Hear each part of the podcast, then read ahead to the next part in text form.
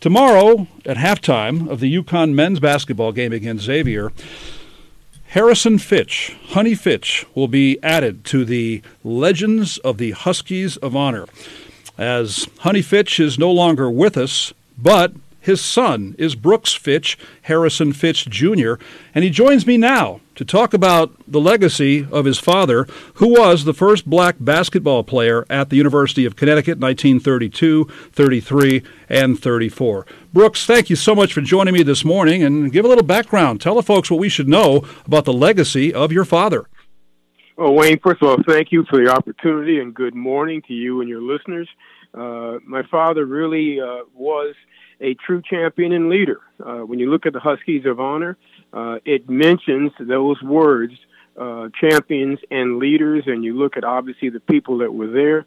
They were champions on the court and off the court, and that's really what he was. Um, he came at a time, nineteen thirty-two, when it was not a very good time for African Americans in general. Uh, but he came prepared. Uh, he came with a level of dignity, Uh, a level of uh, uh, character, a level of strength and perseverance that was extraordinary. And then, of course, by the way, he had significant athletic ability. Uh, but he was prepared. Uh, his family, uh, the community in New Haven really, really helped him to make sure that he was ready for what might come. And lo and behold, uh, what came was an outstanding experience at UConn. And to make this clear, this is fifteen years before Jackie Robinson broke baseball's color line, so he was blazing trails long before Jackie Robinson, playing at UConn nineteen thirty-two, thirty-three, thirty-four. It wasn't UConn back then. It was Connecticut State College. It had seven hundred students. It wasn't just that he was the first black basketball player at UConn. He was the only black on campus. What did he talk about what that experience was like? Well, what he talked about was the fact that he was very pleased and surprised that the level of uh, embracing was extraordinary. Uh, the students there, all the white students, really, really responded to him uh, on a daily basis uh, because of the way he carried himself.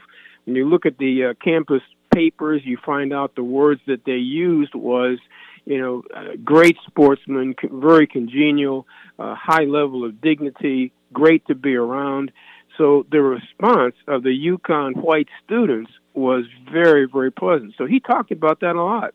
Uh, then he talked about, of course, the fact that back, you know, January twenty-seventh, nineteen thirty-four, they had the racist incident, if you will, at the U S Coast Guard Academy, in which uh, the Coast Guard refused to let him play. And at that time, uh, his teammates uh, were irate. Um, Connie Donahue was the captain of the team at that time. Uh, Peter Kuplikowski uh, was one of the members. We've heard from his family members. Uh, they responded overwhelmingly to support him. They did not want to play, but the coaches uh, of the respective teams got together, and unfortunately, uh, they did not let him play. And a factor in that was that many of the Coast Guard cadets were players from the South. After this long delay, before they began the game, they were talking about whether he should play, and eventually Coach John Heldman of UConn held him out and did not play him. UConn won the game thirty-one twenty-nine, but, Brooks, that was a pretty physical game. I think there was more than just basketball emotions going on there. That's pretty well put, Wayne. And uh, that that was something that was public. In other words, just imagine what he, my father, endured, uh, the physicality of the basketball games, a uh, little bit. Uh, they didn't have, uh, I'm sure, flagrant foul kinds of uh, incidents. It was all pretty flagrant, if you will, in many cases. And indicative of how popular your dad, Honey Fitch, was on the UConn campus. The next day, the athletic directors issued a statement saying such an incident would never be repeated, but the incident did become national news. The student body, in a survey initiated by the aforementioned Connie Donahue, the UConn basketball captain, the student body voted overwhelmingly that Coach Heldman and the athletic director, Roy Geyer, should be fired, and within two years, both left. To me, that's a tribute of how popular he was in the student body at Connecticut State College. Oh, absolutely. It was not just, it was really showing what championships are all about. We talk about UConn having the most championships in basketball in the last twenty-five years. That really is significant. One of the first real championships, I think, took place in nineteen thirty-four. because what happened was that team of UConn students, UConn teammates came together, and they really, really made it an issue that they, they were not going to accept anything but making sure that these individuals were fired. They didn't ask for just accountability. They said, no, this is totally unacceptable. The alumni stepped forward. Uh, I think it was David Ahern, I think was his name, that penned a significant letter that said, basically, this game on Saturday should never have taken place. So, yes, they spurred a national outrage. They drew the attention to Congress. Uh, Congress talked about it. So this was an incident that happened to my father that was not unlike many other incidents that happened to other African Americans. This was made public, number one. Number two, the students at U, the white students at UConn rally, and basically that was probably the first ra- social justice, racism protest at a university in the United States, and this was led by the white students. So that was very, very, very extraordinary, and that's a testimony to my father. That's a testimony to the students at UConn and the UConn legacy as well.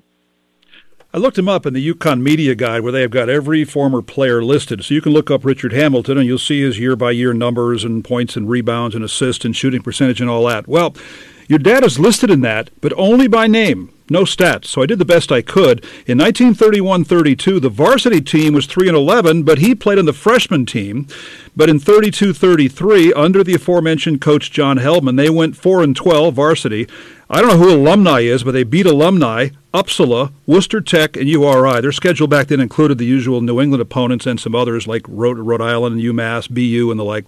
And then in his last year, nineteen thirty-four, varsity went five and ten. They beat alumni again, along with Clark, that Coast Guard Academy game we talked about, New Hampshire, and Norwich University. So despite those three years at Connecticut State College, now known as UConn, he didn't finish his education there. Where did he go after UConn? Uh, he went to A I C. Uh, and he went to A I C, played basketball, football, and baseball as well. Uh, it was primarily a financial decision. Uh, he loved the UConn students. He loved the UConn atmosphere. But, you know, circumstances being what they are, uh, he had to move on. And so he went to uh, American International College in Springfield, Massachusetts. Harrison Fitch, Harrison Brooks Fitch Junior joining us this morning, going by the middle name Brooks. But curious how your dad got the nickname Honey. Where'd the Honey Fitch part come from? Well, well, there there are two two aspects to that. It was, uh, you know, some would say it was because he was so smooth. He had a calm demeanor. He was a great. His his primary position was point guard, and he was perfect. He was good at really reading the situation, making the the adaptation, making the plays. So it was about his smoothness. His, his shot, his demeanor was very, very smooth, but he really did what he had to do as a player. Others say that, well, it was because he his, his shot was so sweet. It's another way. So it was it was his smoothness, it was uh, the sweetness of his shot and his demeanor. Uh, so it was just smooth as honey. Great athlete out of Hill House in New Haven, came to UConn, both in high school and at UConn, or Connecticut State College back then. He played first base in baseball, end in football, and you just mentioned point guard, as he was just a great player all around and a great person all around, voted the favorite athlete in the state of Connecticut in nineteen thirty-three and was named best athlete on campus for a second time in nineteen thirty-four. Brooks, tell me what's happening tomorrow. You'll be speaking at halftime of tomorrow's game when they raise Dad's name to the Huskies of Honor. Well, what's happening tomorrow is uh, hopefully uh, I'll be able to hold it together uh, because we're obviously extremely, extremely proud of this monument, this legacy, uh, this impact of, of uh, my father. Uh, and it's really a culmination of a very, very strong effort by UConn. Um, the UConn team worked very, very hard and diligently to make this happen. So he will be uh, inducted as a Husky of Honor. Uh, there will be a, I'm going to be speaking very briefly because time, it's halftime, and we've got to resume the game to beat Xavier.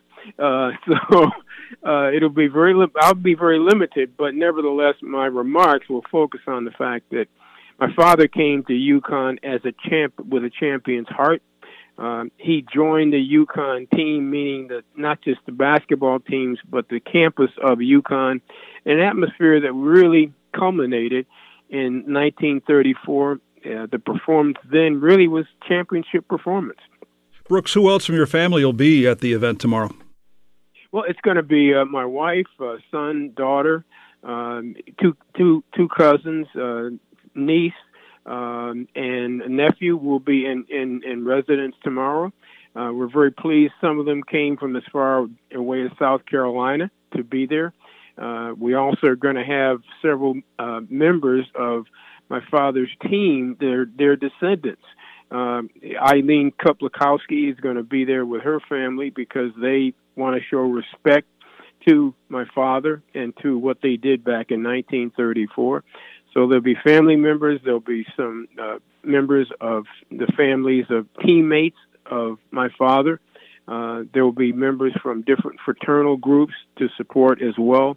And then, of course, the UConn team. We're going to also highlight the fact that this was a collaborative effort. And what we're going to do is from the nineteenth to, uh, tomorrow is very significant, but we have plans that we're going to announce them to do some things after February nineteenth on a collaborative basis to help students at the University of Connecticut. Brooks, your dad died in nineteen eighty-four, but if he were around today, what do you think he would think or say about having his name or number? I'm not sure if he has a number. We'll find out about that tomorrow. But he's up there with the likes of Kemba Walker and Richard Hamilton and Emeka Okafor and Diana Taurasi and Maya Moore. What would he think about that? Well, he he was a very humble person, but he would truly be very, very proud and very, very honored to be in that very, very distinguished group of Huskies of Honor. Um, and he would also be obviously very reflective of what that really means in terms of not just his performance on and off the court, but the performance of the University of Connecticut to make that happen and to build that legacy together. Brooks, when you were growing up, did your dad talk about that experience much and what it was like being the only black person, not just player, but black person on the UConn campus? He didn't talk a lot about that, but he did say that he really enjoyed and was very pleased. Uh, he didn't talk about the, the, the any of the negative things like the incidents that he went through. He talked about how it was important to maintain your focus and to know who you are and to stay focused on what you want to accomplish and the fact that you have the capacity to do it. So he talked about maintaining the strength, maintaining the discipline to keep moving forward. He used to always talk about is whatever happens, you keep pushing forward.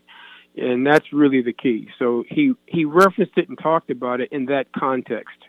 Your dad went on to a long career in research with Monsanto, but he also watched UConn a long time ago, so he must have been a big fan of guys like Wes Belisukny and Toby Kimball as well. Uh, oh, absolutely. Absolutely. He, he was a fan of, of the sports, uh, of the teams, of the character of the individuals that, that he saw, uh, of the character of the individuals he experienced when he was on campus back in the thirties. So he was very, very proud of what he saw, and he was very, very proud of what he experienced. So absolutely, absolutely. It's a great story, and it comes to light tomorrow at halftime of the UConn Xavier men's basketball game when Honey Fitch gets raised to the rafters and joins the Huskies of Honor at the University of Connecticut. This is his son, Brooks Fitch. I'll be interviewing him on the pregame show for tomorrow, which we begin at eleven thirty, and then we will carry that ceremony live. But I encourage all people listening right now to read up on this story. It's an amazing story, and this is a time that has come for Harrison Honey Fitch to join the Huskies of Honor. Brooks, great stuff. Thank you very much. Thank you, Wayne, and uh, have a good day. We'll see you tomorrow. Brooks Fitch, our guest this morning on fourteen W I L I Willimantic and ninety-five point three F M.